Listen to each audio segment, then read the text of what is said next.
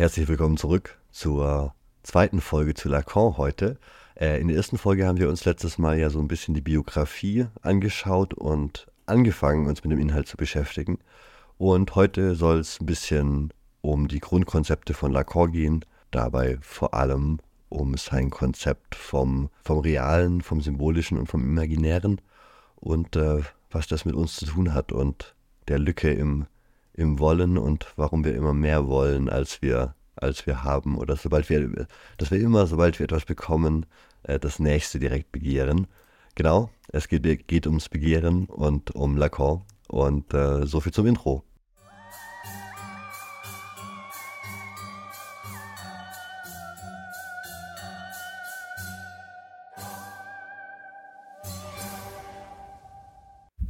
beginnen wir vielleicht einfach mal mit dem Realen, weil das Reale das am schwersten zu verstehende beziehungsweise das per Definition eigentlich nicht, nicht verstanden werden könnende, dass sich unserer, unserer Rationalisierung, unserem Versuch, es zu begreifen, grundsätzlich entzieht.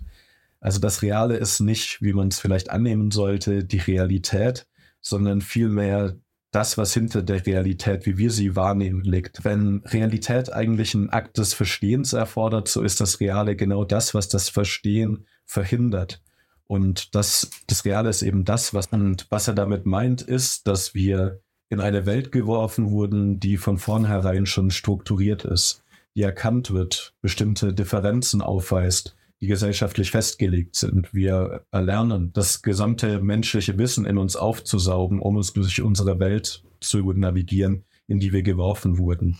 Wir haben eigentlich nichts anderes als die Sprache, um uns über eine Realität zu verständigen und Konzepte dafür zu entwickeln, wie wir diese Realität verstehen wollen.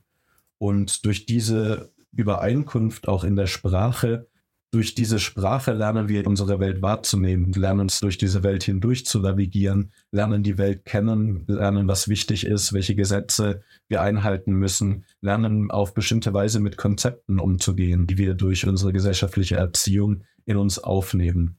Und was wir dadurch aufnehmen, ist eben auch wie so eine Linse, die wir auf unser Auge draufsetzen, mit der wir fortan auf diese Welt schauen.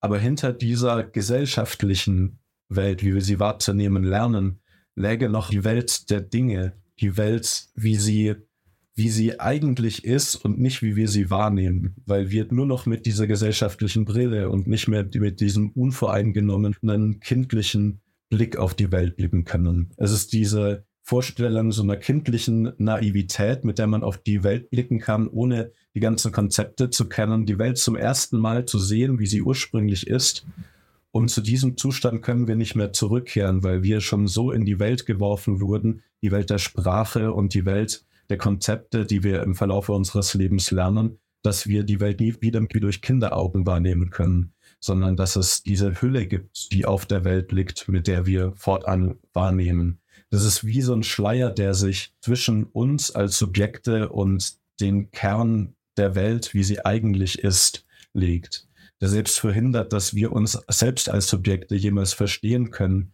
weil wir uns auch lernen, nur noch durch den Schleier der Sprache und entlang der existierenden sprachlichen und bildlichen Zeichenvorräte beschreiben zu können. Und es gibt nach Lacan eben viel zu viel, was die Sprache nicht ausdrücken kann. Es gibt stets so einen untilgbaren Rest, das eben das Reale ist, die, die tiefen Abgründe des Menschseins, dass wir eigentlich nichts haben, als unsere Sprache um die Welt, um der großen Frage, die in dieser Welt eigentlich steht, nämlich wozu sind wir auf dieser Welt? Was wollen wir in dieser Welt? Was wollen wir erreichen? Was wollen wir auch als Gesellschaft erreichen? Dass wir nichts haben, worauf wir eigentlich unsere Ziele, unsere Wünsche, unsere Begründungen gründen können, außer die Sprache, in der wir sie formulieren. Also so eine gewisse Armut an Mitteln. Äh, wir, wir, wir haben quasi nur dieses eine Werkzeug und eine riesen äh, komplexe Aufgabe und ein, ein Werkzeug, das dem vielleicht nicht immer gerecht wird, ja. Äh, hinter der Sprache liegt eigentlich ein riesiger Schrecken. Ja, wir, es gäbe keine geteilte Realität, wenn wir nicht uns einreden würden, dass unsere Sprache auch eine Realität abbildet.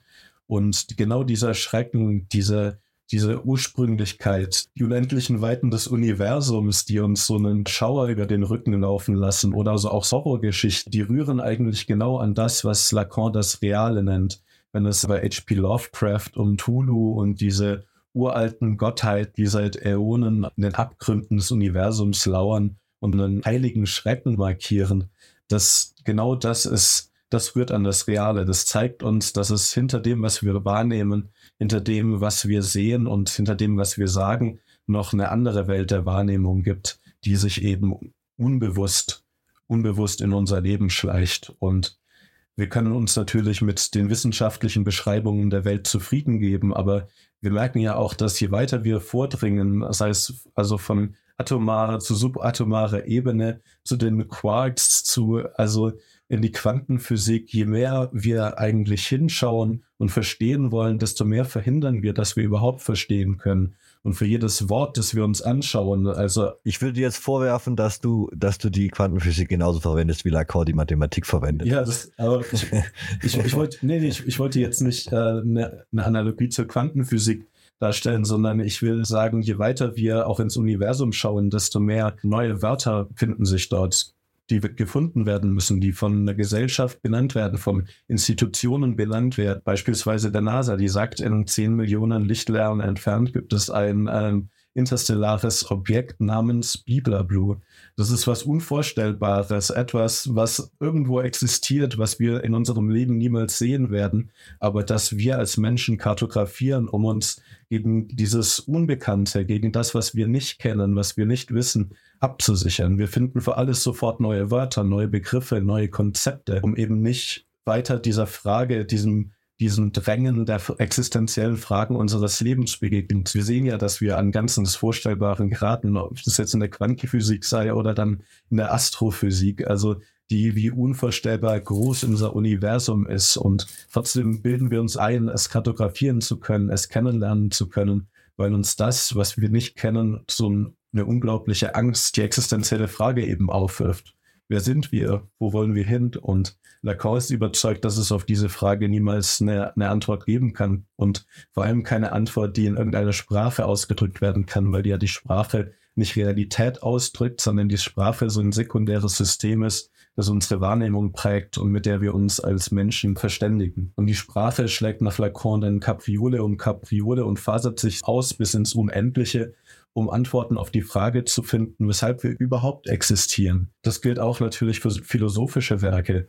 Jegliche Sozialwissenschaft, jegliche Wissenschaft letztlich ist ja auf diese existenzielle Frage ausgerichtet. Jede, jede Weisheitslehre, jede, jede spirituelle Hilfe, alles ist ja darauf ausgerichtet, eine Antwort auf die Frage zu finden, weshalb wir existieren. Jede Religion erfindet eine Grenze des Möglichen, des Verständlichen und benennt das als Gott, als Gottheiten, anders als jetzt in den Weiten des Universums, in dem sich eigentlich ein ewig expandierendes Universum zeigt. Das heißt, wir können niemals ein Ende finden und unsere Suche ist vergebens. Religionen schieben dem eben einen Riegel vor und sagen, die Grenze ist Gott. Gott ist genauso unverständlich und begründet dadurch unsere Existenz und sagt, Gott hat diese Realität geschaffen, sie ist so, wie sie ist, du nimmst sie so wahr, deine Emotionen, deine Gefühle, deine Art, die Welt wahrzunehmen, ist eine göttliche, ist ein göttliches Geschenk und sie existiert. Und hier ist auch die Grenze, hier wird nicht weiter gefragt. Aber genau diese Grenze wird eben bei Lacan überschritten und diese Differenz aufgezeigt zwischen dem, was wir, was wir meinen zu wissen und dem, was wir, was wir gerne wüssten und niemals wissen können.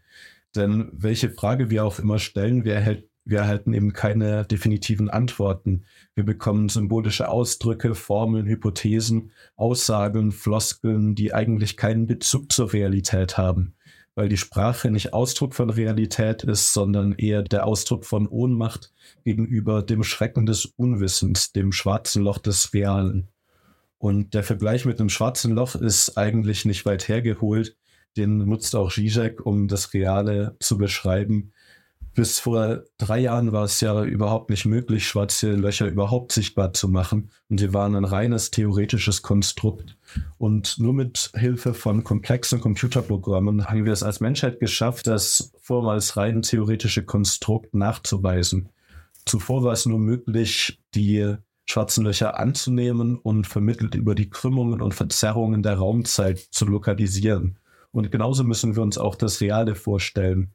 Das nicht in Symbolen oder Bildern darstellbare Gravitationszentrum, eine Ballung von Masse, die nicht Zeit und Raum, sondern unseren sprachlichen, symbolischen und bildlich imaginären Raum staucht und verzerrt.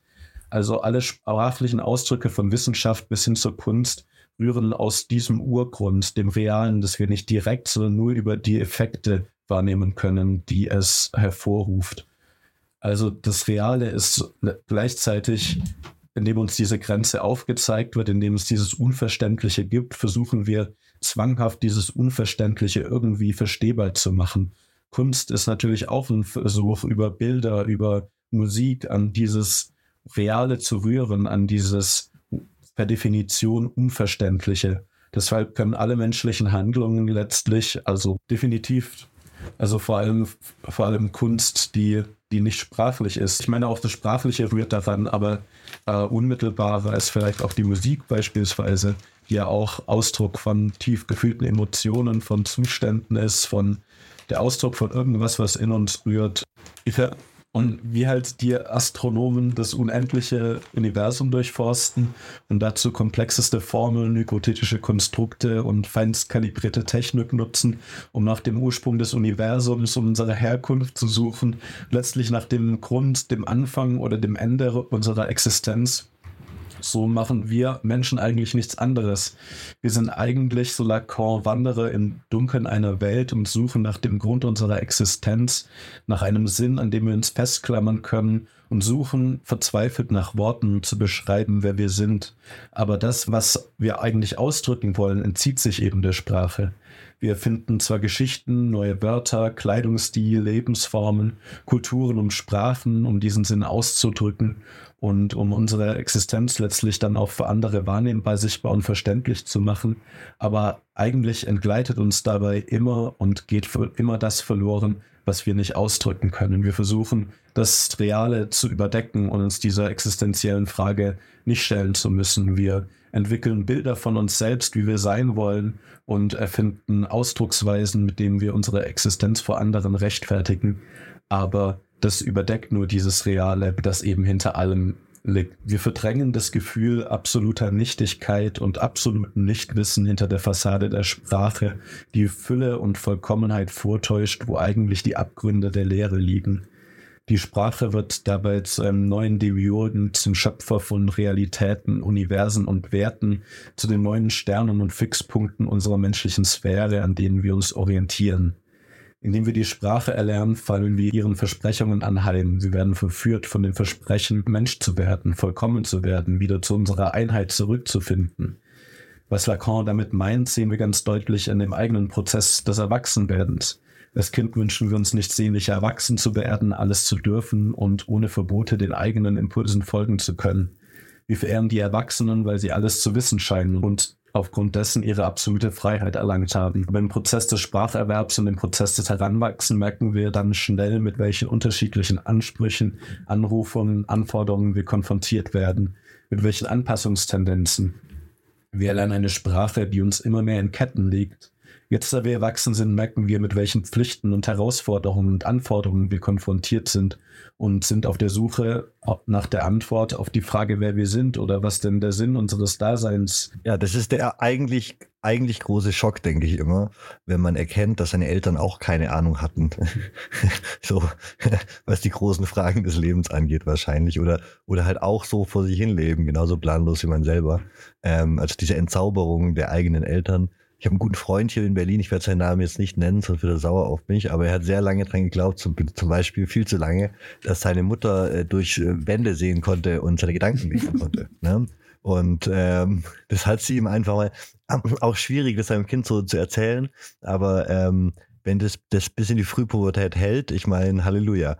Ähm, Aber der Schock muss noch viel größer gewesen sein. Scheiße, meine Mutter kann weder durch Wände schauen, noch weiß sie, was passiert, wenn Leute sterben. Äh, das ist so der, der doppelte Schock. Halleluja. Äh, ja, aber da musste ich gerade dran, dran, dran, denken. Also dieser, die, die Eltern als, als Superhelden, die die Welt navigieren und einen schützen und dann das Heranwachsen und die Entzauberung dessen.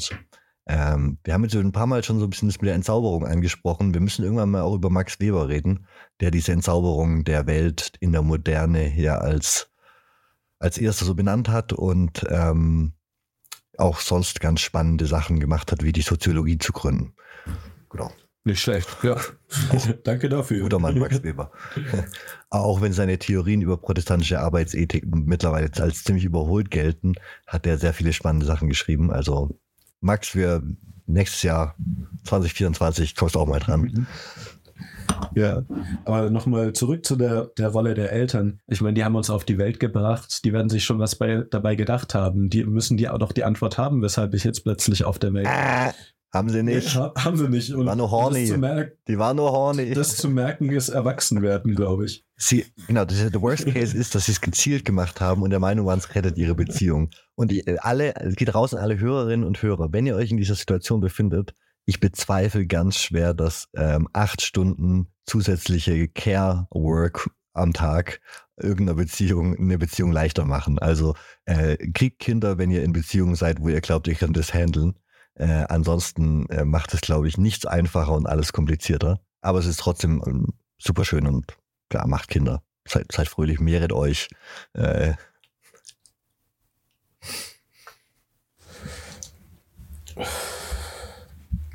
Wir haben ja schon gesagt, dass die Sprache eben begrenzt ist und das Reale niemals einfangen kann. Und genau deswegen sind wir als sprachliche Wesen, die wir nur die Sprache haben, um uns zu verständigen, auch begrenzt.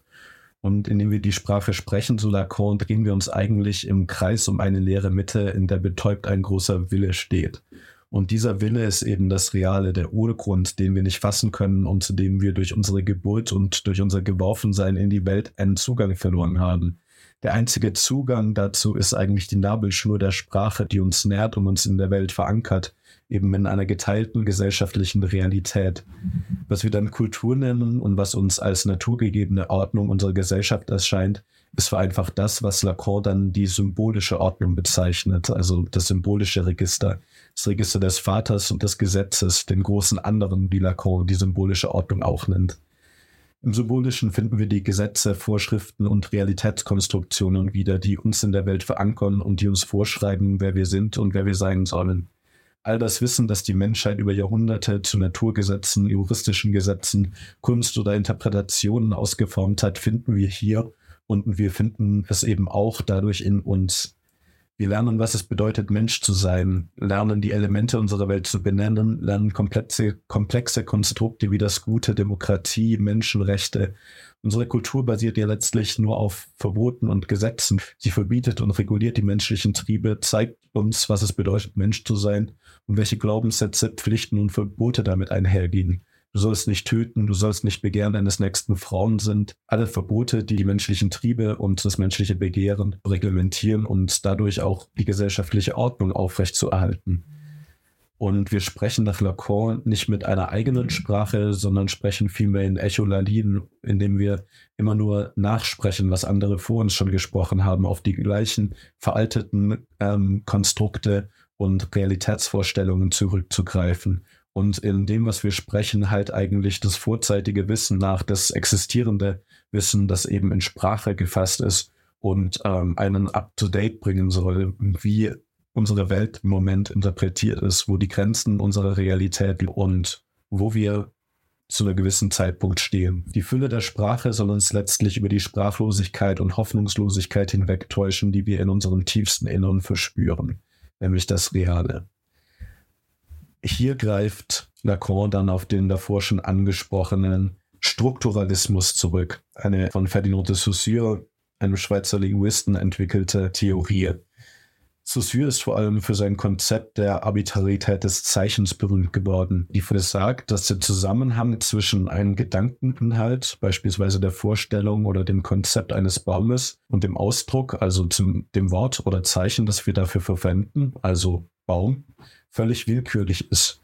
Wir könnten jede andere Laut- oder Zeichenfolge verwenden, um auf das Konzept des Baumes zu verweisen. Aber wir tun das auf eine ganz bestimmte Art und Weise. Allerdings kann dieser Gedankeninhalt ja immer abweichen. Das heißt, man weiß nie, ob die tatsächliche Realitätserfahrung auch von dem Gegenüber komplett geteilt wird. Man hat eigentlich nur die Sprache, die Oberfläche, die diesem Gedankeninhalt gegeben wird.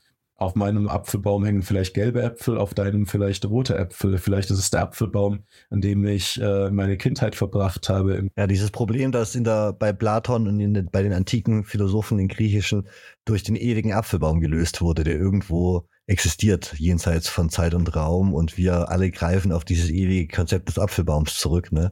Ähm, das ist natürlich eine praktische Lösung.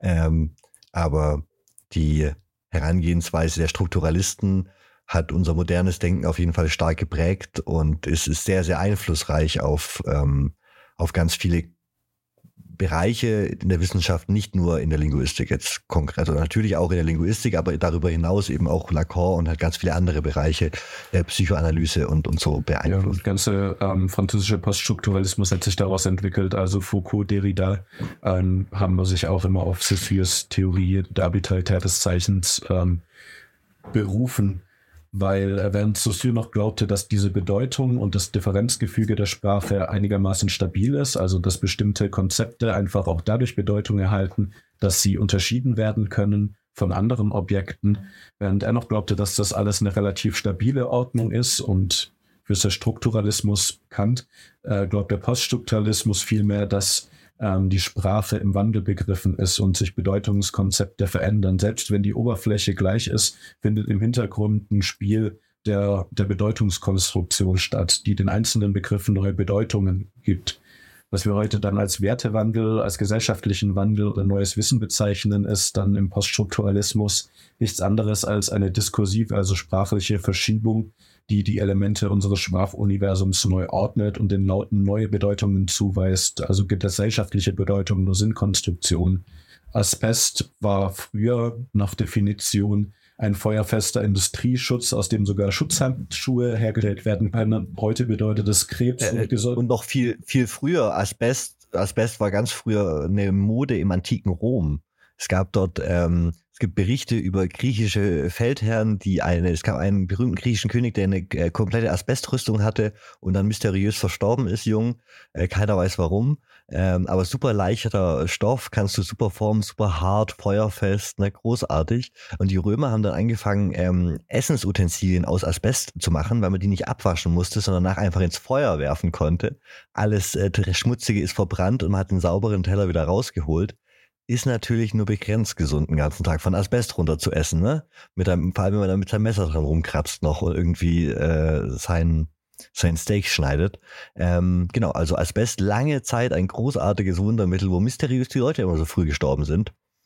Ähm, mit ja. dem heutigen Wissen, das jetzt die heutige Definition von Asbest ausmacht, ist es natürlich verständlich, weshalb die alle gestorben sind. Aber in der Sprache verbirgt sich hinter der Oberfläche eines Wortes unser gesamtes menschliches Wissen. Und das ist alles integriert in die heutige Vorstellung und das heutige Wissen, das wir über Asbest hinter dieses Wort stellen können. Also es gibt einen riesigen Hintergrund hinter den einzelnen Begriffen, der die ganze Zeit auch im Wandel ist und der auch die Verbindungen und Verhältnisse zwischen den einzelnen Begriffen, den eigenen einzelnen Signifikanten beeinflusst. Die Sprache bringt uns so immer up to date, wie wir als Menschen in einer Gesellschaft zu einer bestimmten Zeit unter bestimmten Bedingungen handeln sollten, ohne die Grenzen des Anstands, der Legalität oder der Pathologie zu übertreten.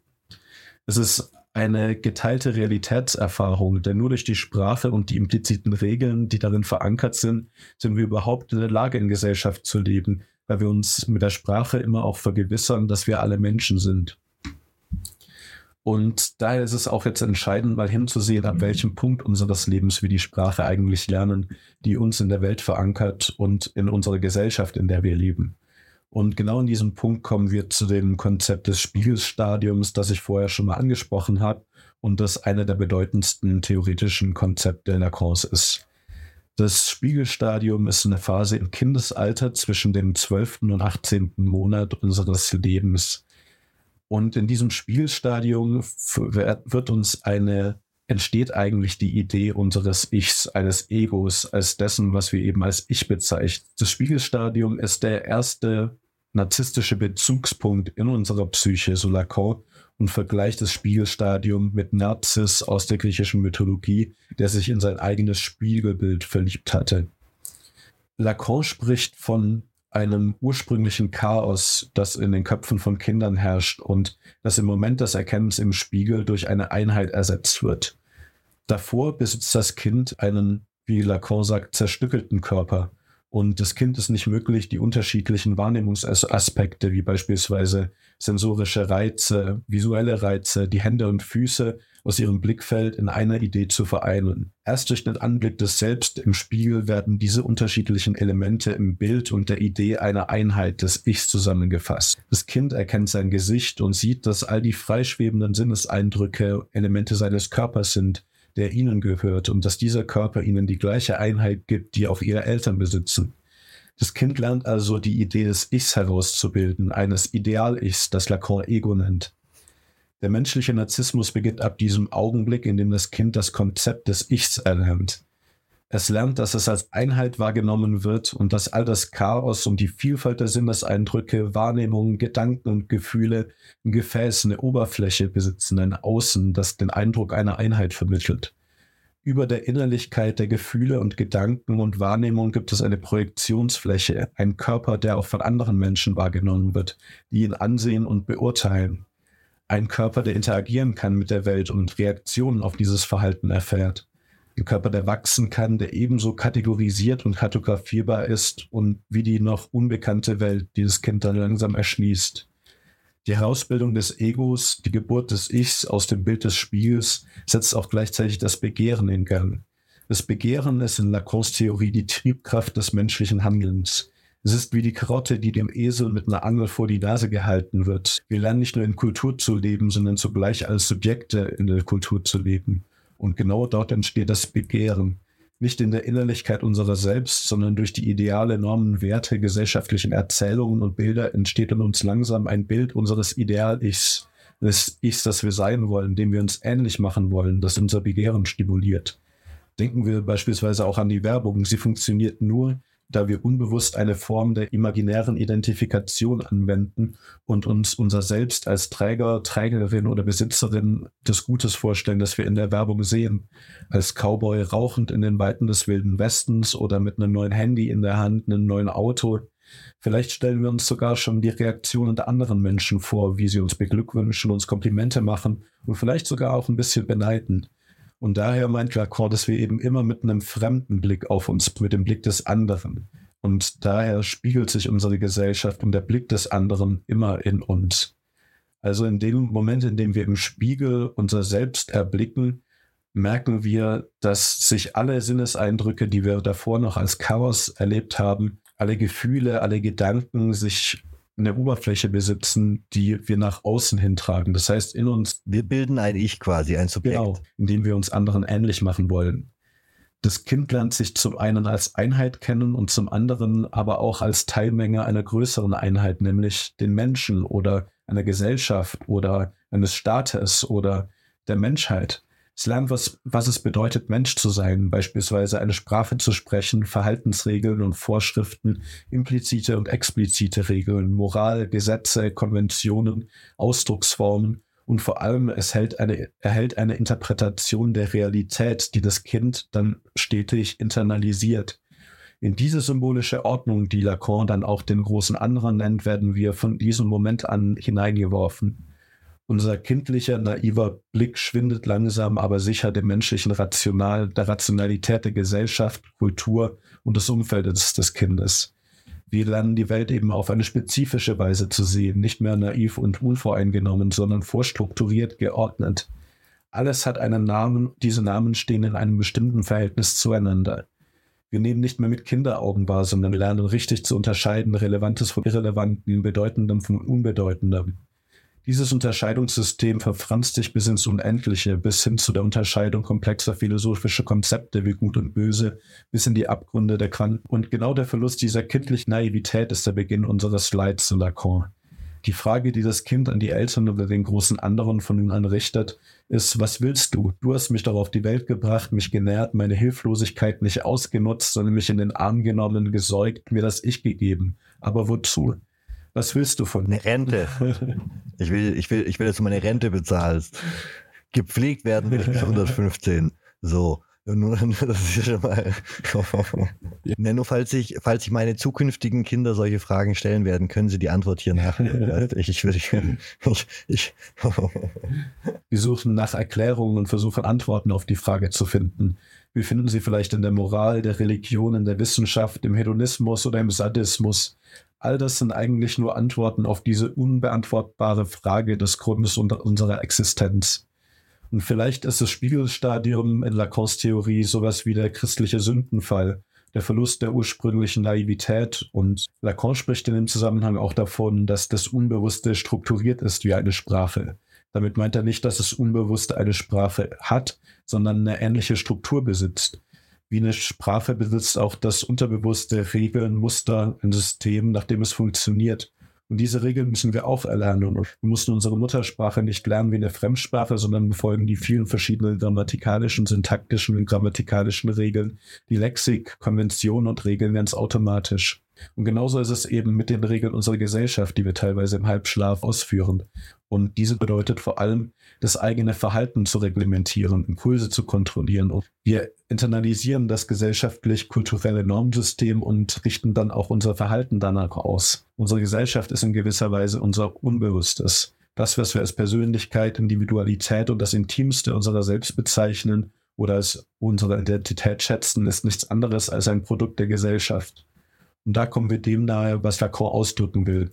Nach Lacan sind wir alle Neurotiker, die eigentlich wissen, dass sie nicht identisch mit sich selbst sind, da das Ich immer auch Anteile des anderen, der Gesellschaft und Kultur beinhaltet, fremde Anteile. Und gleichzeitig fehlt uns etwas, die Übereinstimmung mit uns selbst, die wahre Identität, die uns abhanden gekommen ist, als wir noch nicht in die Welt geworfen wurden und die Sprache erlernt hatten, die uns nun quält. Wir sind nicht krank, sondern unsere Gesellschaft ist krank, weil sie sich auch um das Reale, dieses Unverständliche herum strukturiert und keine Rechenschaft darüber ablegen kann, weshalb sie existiert und die Menschen so tun so, als sei sie Realität und nicht nur reine Idee. Polizisten sind ja letzten Endes auch nur Menschen, die so tun, als wären sie Polizisten, Richter, die so tun, als ob sie Richter seien.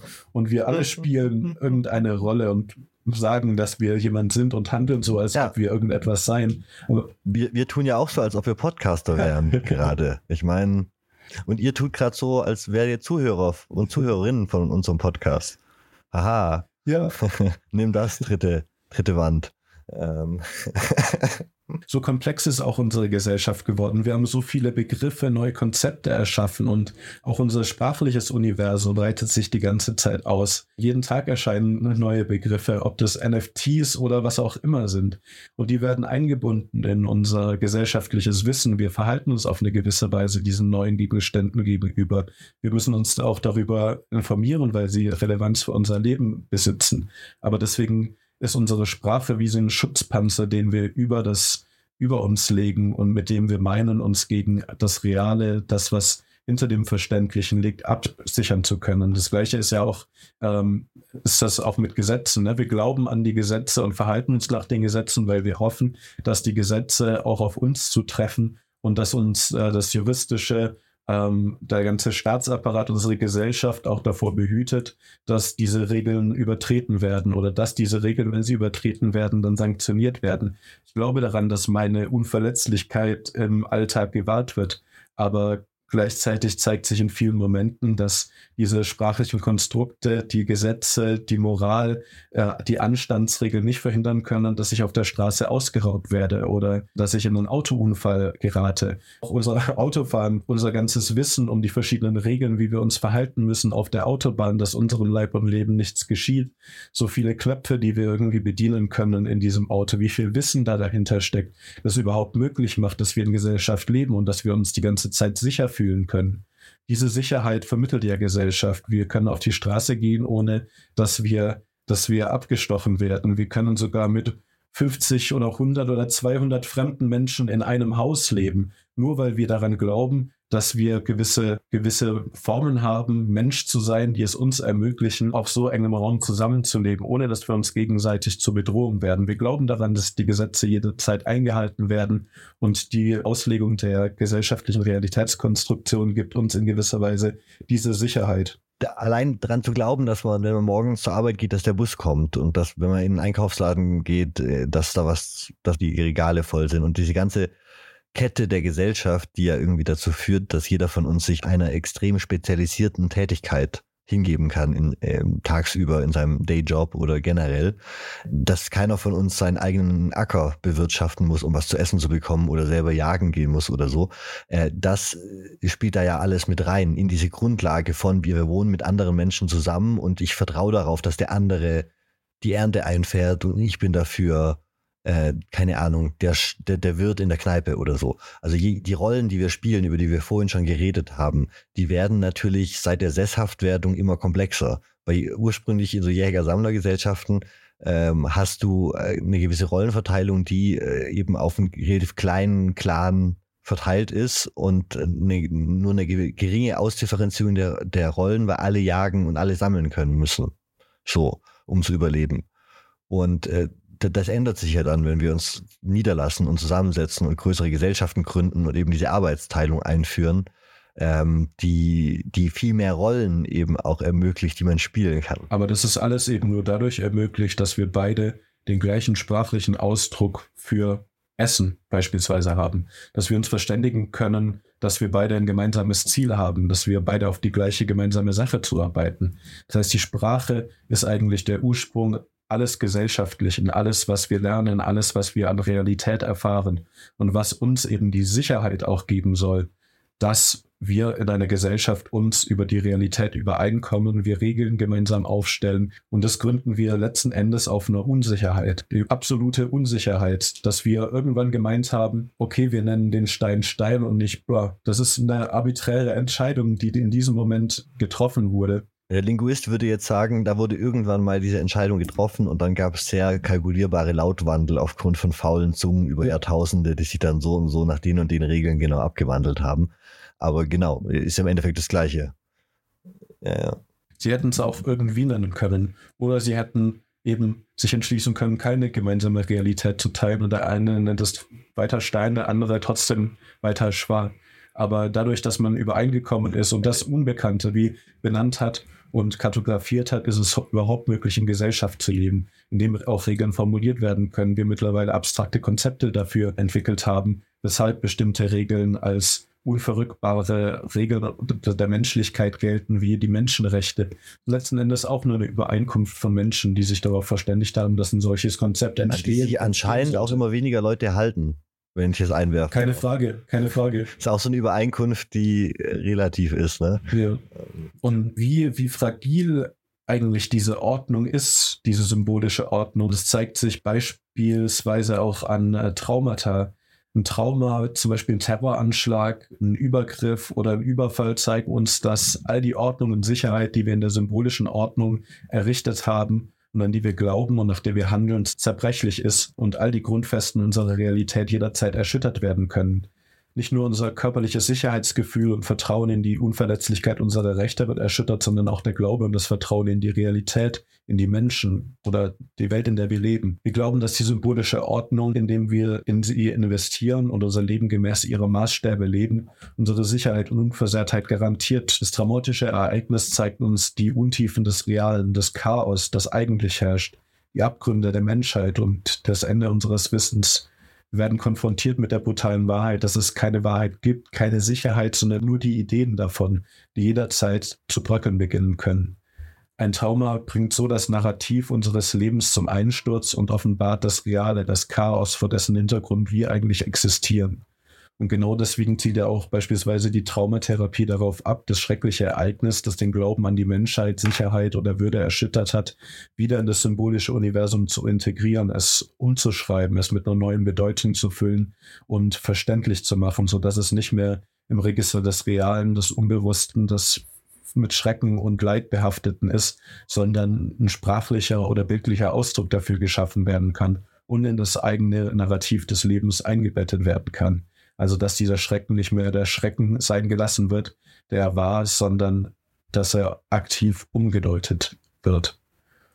Und an dem Punkt kommen wir dann auch zu dem letzten Register des borromäischen Knotens, nämlich das Imaginäre, das sich eben auch mit dem Symbolischen und dem Realen überschneidet und untrennbar mit denen verbunden ist. Im Spiegelstadium spielt das Imaginäre auch eine entscheidende Rolle. In, wie gesagt, ist das Spiegelstadium der Moment, in dem über die Initiation in die sprachliche Welt auch eine Initiation in die Welt der Bilder stattfindet und das erste Bild des Ichs im Spiegel entsteht. Das ist dieses Ich, das Freud früher noch Ideal-Ich nannte, also ein anzustrebendes Ideal, das eine ursprüngliche Einheit repräsentiert. Lacan spricht in diesem Zusammenhang über eine Differenz zwischen je und moi, also zwei Formen des Ich, also ich und mich, die im Moment der Betrachtung besteht, dem Ideal-Ich und dem erlebenden Ich zwischen dem Bild im Spiegel und der Wahrnehmung dieses Bildes. Das Kleinkind erfährt, dass sich der zerstückelte Körper im Spiegel zu einer Einheit zusammenfügen lässt, zu einem Bild, das radikal im Widerspruch zum Erleben eines geteilten und zerstückelten Körpers steht.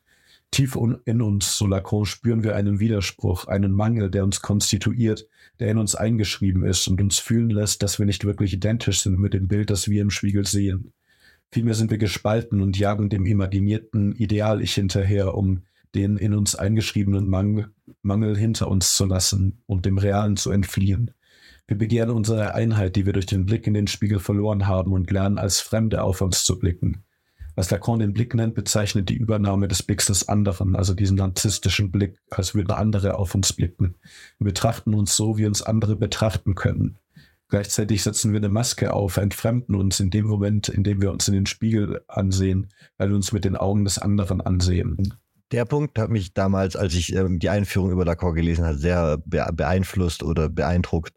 Diese Analyse von, von menschlicher Psyche und wie wir uns selber erleben, weil ich das ähm, irgendwie nachvollziehbar fand, trotz der sehr komplexen Theorie, dass wir eben über uns selber nur Erkenntnisse erlangen durch die Reaktion der anderen auf uns und wir deswegen diesen extremen Fetisch für den Blick des, der anderen auf uns entwickeln, einfach als, als menschliche Wesen, als, als Mechanismus, der, der automatisch in uns angelegt ist.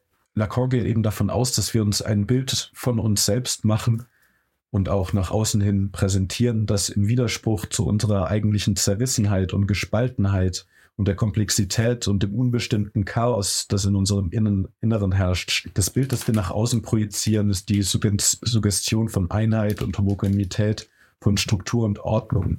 Wir halten uns an Regeln, Normen, Gesetze, wollen als nett, freundlich, erfolgreich wahrgenommen werden und nutzen zur Darstellung unseres Selbst die Bilder und Zeichen des symbolischen und imaginären Vorrats unserer Gesellschaft. Die Sprache ist wie ein Bannkreis, in dem wir uns selbst beschwören oder konstituieren, obwohl wir wissen, dass Bannkreise eine Fiktion sind. Das Imaginäre ist in Lacroix Theorie eben der bildliche und metaphorische Bildervorrat, der uns Möglichkeiten zur Identifikation gibt. Wie wir es auch mit dem Bild im Spiegel identifizieren, so sind unsere Mitmenschen Spiegel, in dem wir uns selbst zu betrachten lernen. Wir können uns das so vorstellen, als hätte jeder andere Mensch einen Spiegel statt seinem Gesicht und jeder Spiegel das Bild, das es euch zurückwirft, entweder staucht oder verzerrt. In manchen Gegenübern erkennen wir uns wieder, vielleicht als bessere Version von uns selbst. In anderen Spiegelbildern erkennen wir nur makabere und abstoßende Versionen unserer selbst. Dadurch, dass wir uns als Menschen unter anderen Menschen kennenlernen, sehen wir uns auch täglich mit den Möglichkeiten konfrontiert, wie wir sein könnten, wie wir sein wollen, in unserem Gegenüber, vielleicht in seinem Kleidungsstil, in seinen Werten, die er vertritt, in seinem Beruf, in seinen Hobbys, erkennen wir uns in gewisser Weise wieder und identifizieren uns vielleicht damit. Und dieses Bild, das wir dann innerlich in uns schaffen, ist uns selbst äh, in diesem Beruf, mit diesem Erfolg, mit dieser Kleidung vorzustellen. Diese Identifikation, die wir vornehmen, ist eben eine imaginäre. Die Werbung funktioniert nach dem gleichen Prinzip, also die Versprechungen äh, zu machen, gut auszusehen und unser wahres Ich zum Scheinen zu bringen. Und jedes Hobby macht nicht nur Spaß, sondern dient auch eben zur Transformation unserer selbst. Krafttraining ähm, soll dich stärker machen und dich zu deinem wahren und starken Ich führen. Und die ganze Zeit hat man das Bild von sich vor Augen, wie man sein könnte, mit gestellten Muskeln oder mit dem neuen Wintermantel von North Face oder mit dem neuen Auto. Und diese Diskrepanz zwischen dem Ideal-Ich, das wir begehren zu sein, und das, was wir als gegenwärtige Realität wahrnehmen, ist eben nicht einzuholen und das Versprechen zu unserem wahren Ich irgendwann zu gelangen, kann nicht eingelöst werden. Wir sehen uns in den anderen immer als glücklicheren, anerkannteren, erfolgreicheren Menschen, wie beispielsweise auch in dem Spiegel Nerhegeb in Harry Potter, der stellt ja auch dieses Begehren dar. Und dieses Bild, das wir dort sehen, treibt uns an, unsere Identität eventuell neu auszurichten und unsere Suche nach unserem Ich, wie es sein soll und sein könnte, nie aufzugeben. Vielleicht ist es die Idee, einen neuen Beruf zu starten. Das Bild, das man vor Augen hat, ist man selbst in diesem Beruf als glücklicher Mensch, als mehr mit sich im Reinen, als irgendwie angekommen irgendwo. Das sind ja auch so Beschreibungen von, von diesem Zustand oder von dem Begehren eigentlich, weil letzten Endes kann man nach Lacan zumindest nie ankommen. Es ist der ewige Aufschub eines Begehrens, die ewige Suche nach einer Antwort, wer wir sind, wer wir sein wollen. Aber dieses Begehren ist unstillbar. Sobald wir das, was wir kurze Zeit begehrt haben, erreicht haben, richtet sich unser Begehren auf einen neuen Gegenstand, auf ein neues Ideal. Deswegen kommt es ja auch oft, so oft vor, dass sich irgendwie Popstars, Sänger, Schriftsteller oder Politiker Selbstmord begehen. Und das ist eben genau die Krux des Begehrens. Das Begehren kann nur aufgeschoben werden und kann nie wirklich befriedigt werden. Und äh, wir begehren eigentlich nur zu begehren. Und wenn wir unsere Ziele im Leben erreicht haben, sehen wir uns nach den nächsten. Und wenn beispielsweise sich ein Sänger das äh, sich sein Leben lang wünschte, mit einer Band bekannt zu werden, Tournees auf der ganzen Welt zu spielen, Fans zu haben, die mit ihm jede Zeit schlafen wollen und er von allen Männern beleidet wird und er dies alles erreicht und merkt, dass er dann nicht glücklich ist, obwohl alle Menschen genau begehren, was er hat, was er sich für sein Leben vorgenommen hat, das Endziel erreicht hat, also alle, alle Versprechungen, die er jemals, äh, die jemals gemacht wurden, wurden eingelöst genau dort wird dann eben die Paradoxie des Begehrens und unseres Lebens offensichtlich. Richten unser Begehren immer auf etwas Neues aus, was uns verspricht, diesen ursprünglichen Mangel, diese ursprüngliche Differenz zwischen der Realität und dem, wie wir sie ausdrücken, einzuholen. Wir versuchen zwar mit der Sprache auszudrücken, wer wir sind, und wir können uns einreden, dass wir eine ausgebildete Identität haben, dass wir auch über ausreichenden, ausreichend sprachlichen Ausdruck verfügen, um uns verständlich für andere auszudrücken. Aber eigentlich ist in uns ein riesengroßes Chaos und eigentlich reden wir uns mit der Sprache ein, wir wüssten, was in der Welt vorginge und bereiten uns darauf vor, auf alle Eventualitäten. Aber es zeigt sich bei Kriegen, bei Terroranschlägen, bei Krankheiten wie Corona, wie wenig wir doch vorbereitet sind auf neue Formen, erstmal unbekannte Formen, das Reale, das sich, äh, das sich zeigt und das unsere, unsere gesellschaftliche Ordnung zum Erliegen oder zum Stillstand bringt. Ja. Corona war erstmal auch was Unbekanntes, ein unbekannter Virus, über das wir noch kein Wissen, Wissen hatten. Er hat es geschafft, eine ganze Gesellschaft, eine ganze Welt stillzulegen, weil die symbolische und imaginäre Welt noch nicht darauf vorbereitet war und an ausreichend Zeichenmaterial in Form von Wissen, in Form von Darstellungen, auch Bildern verfügte, um den Menschen eine Vorstellung davon zu vermitteln, was gerade auf dieser Welt geschieht. Also der komplette äh, Lockdown ist letzten Endes darauf zurückzuführen, dass wir einfach nicht wussten, was da gerade auf uns zukommt.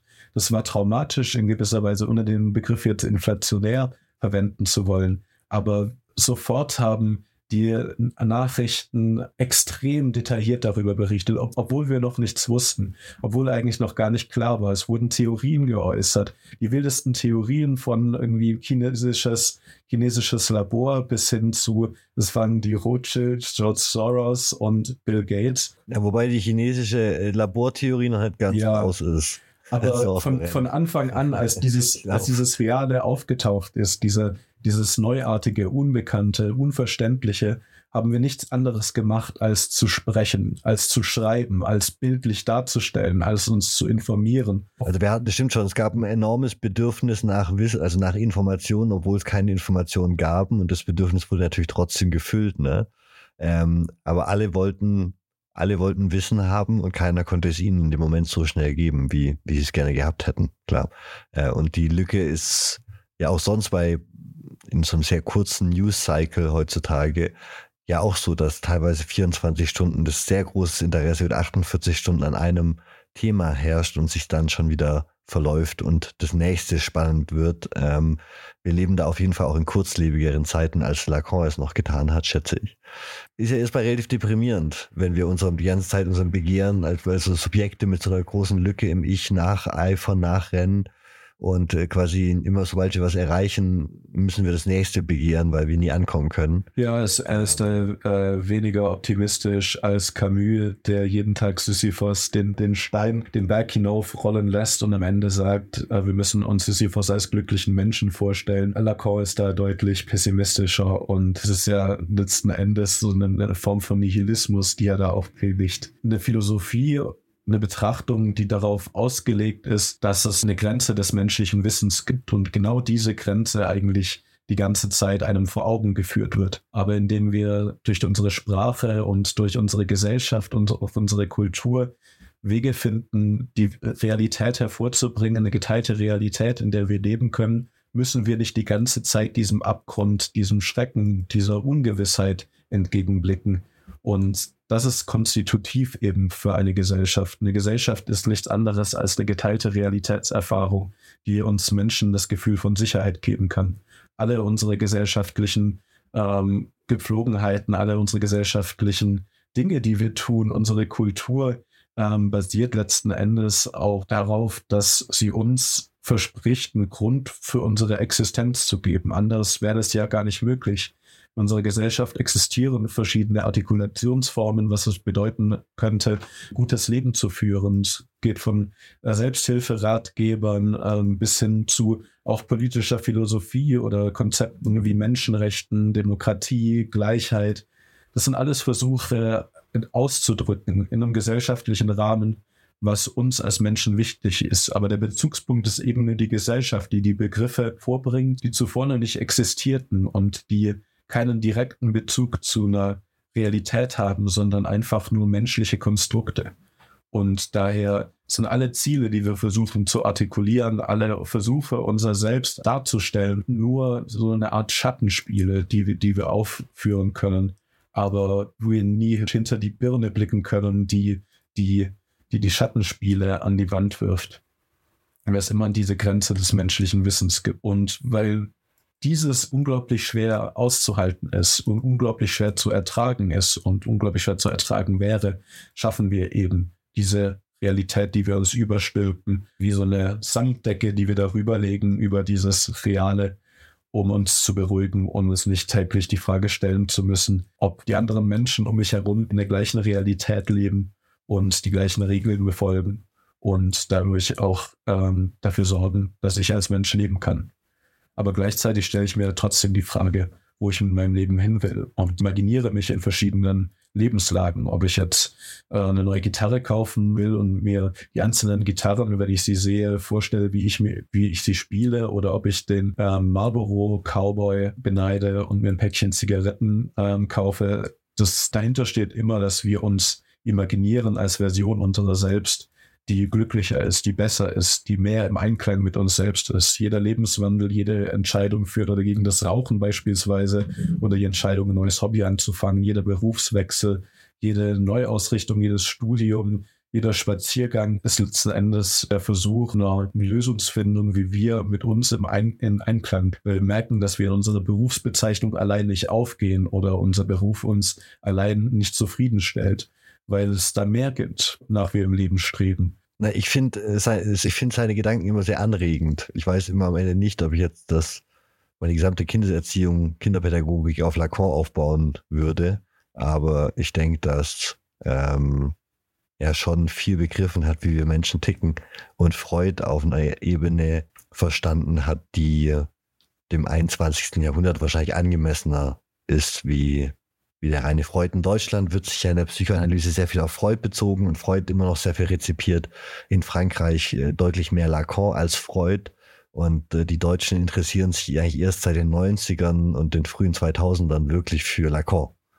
Also es gibt da auf jeden Fall so einen, so einen französischen und so einen deutschen Weg und äh, deswegen ist Lacan in der Psychoanalyse, soweit ich das weiß, jetzt auch ähm, in Deutschland umstrittener, wie er das in Frankreich ist zum Beispiel.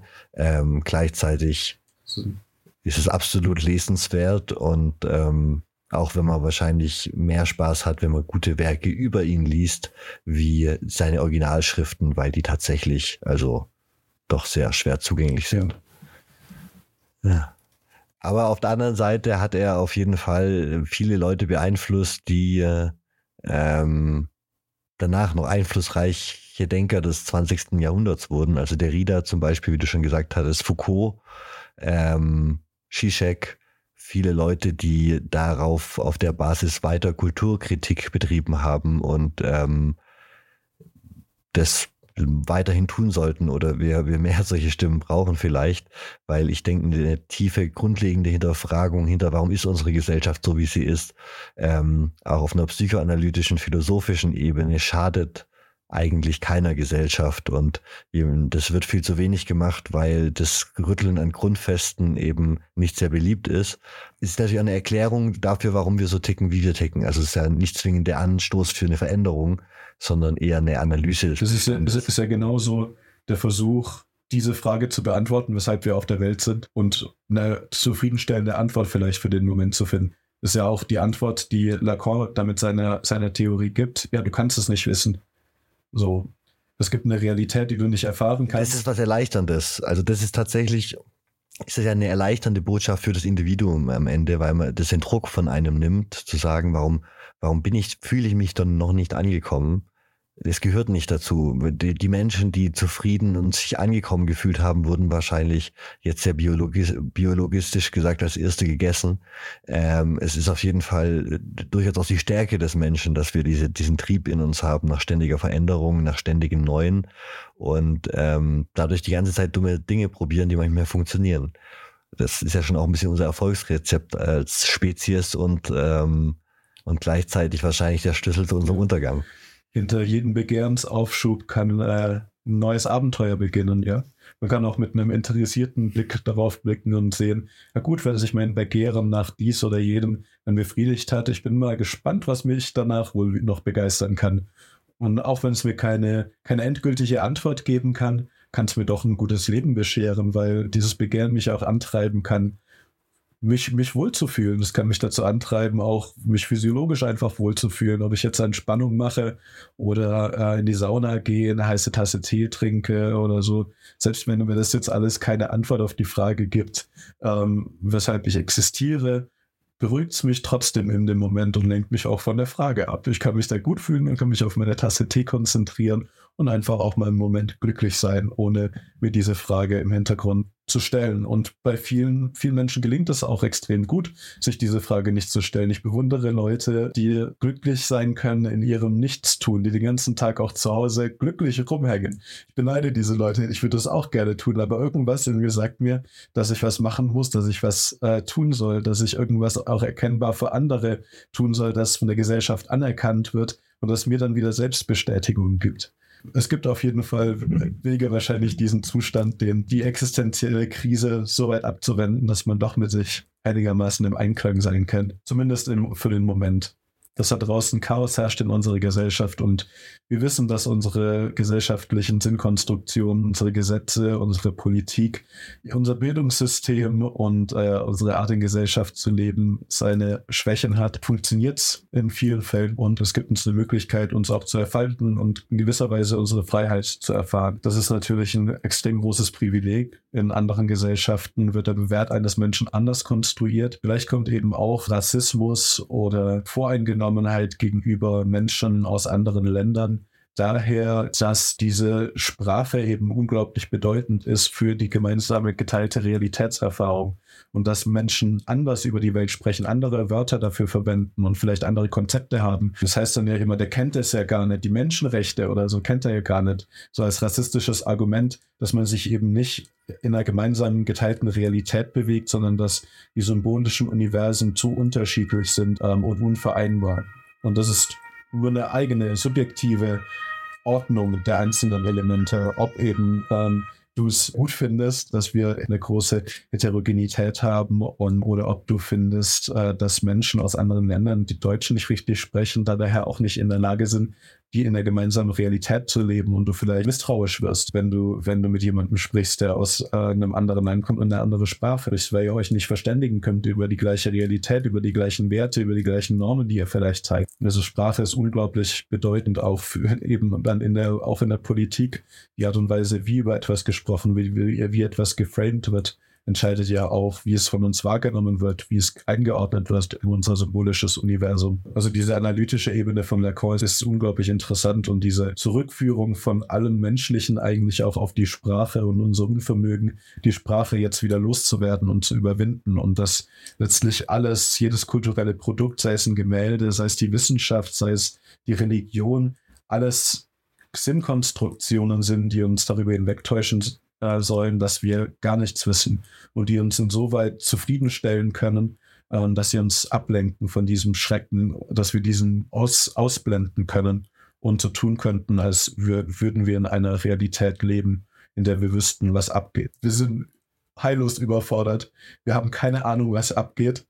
Aber wir tun jetzt mal so, als würde die Wissenschaft ausreichend Erklärungen dafür geben, was auf der Welt geht oder eine Religion oder die Politik. Das soll jetzt nicht in Richtung, es klingt immer so ein bisschen verschwörerisch, äh, wenn ich so, wenn ich sowas sage, aber letzten Endes sind auch Verschwörungstheorien oder auch Politik, Wissenschaft, Religion, alles einfach nur Erklärungsversuche, Geschichten, die erklären sollen, weshalb ich in diesem Moment auf auf diesem Ort des Planeten auf eine gewisse Weise mich positionieren muss und handeln muss oder das ist eine Selbstordnung so der, der Welt. Ob das jetzt nach wissenschaftlichen Maßstäben geschieht oder eben nach verschwörungstheoretischen Maßstäben. Es wird eine Welt geordnet, sortiert, erkennbar gemacht, kartografiert, sodass wir uns irgendwie dadurch navigieren können. Und ähm, das eine, in dem einen Fall verläuft reibungslos in Form anerkannter Wege wie der Wissenschaft. In anderen Fällen gerät man dann eben an Grenzen der Legalität oder dann auch der Pathologie. Es werden Leute in Kliniken eingewiesen, weil ihre Form der Sinnkonstruktion zu sehr abweicht von der Sinnkonstruktion des Staates. Und das könnte Probleme verursachen. Das verursacht ganz klar Probleme, weil damit auch der Staat und unsere Gesellschaft damit konfrontiert ist, dass sie eigentlich auch keine Rechenschaft darüber ablegen kann, weshalb wir so handeln, weshalb diese Gesetze, an die wir glauben, so existieren. Wir haben, wir haben irgendwie am Spotify-Rückblick stand, wir haben 1972 Minuten bis, bis zum Rückblick jetzt rausgebracht. Das sind jetzt nochmal 120 extra. ähm, abonniert uns gerne. Wir haben bald 1000 Abonnenten auf Spotify und auf YouTube, was uns beides sehr freut. Ähm, folgt uns wo auch immer, auf Twitter oder wir sind jetzt auch bei Blue Sky. Jonas hat einen Account eröffnet und kommentiert gern. Was haltet ihr von Lacan? Habt ihr schon mal was von ihm gehört oder war das hier eure erste Kontakt damit? Äh, warum hört ihr euch das hier an? Also lasst uns gerne wissen. Und äh, sollen wir in Zukunft mal öfter solche Denker behandeln? Machen wir sowieso. Also ob ihr wollt oder nicht, wir behandeln sowieso mal wieder so jemanden. Also ist eigentlich vollkommen irrelevant. So, der, der Anstrich von Demokratie. Ähm, und ja, nö. Ansonsten fünf Sterne da lassen. Äh, auf Patreon kann man uns unterstützen, wenn man uns unterstützen will. Mit, mit, mit paar Biers und mit dem Gegenwert von ein paar Biers. Und ähm, ja, ansonsten bis nächste Woche. Bis zum nächsten Mal.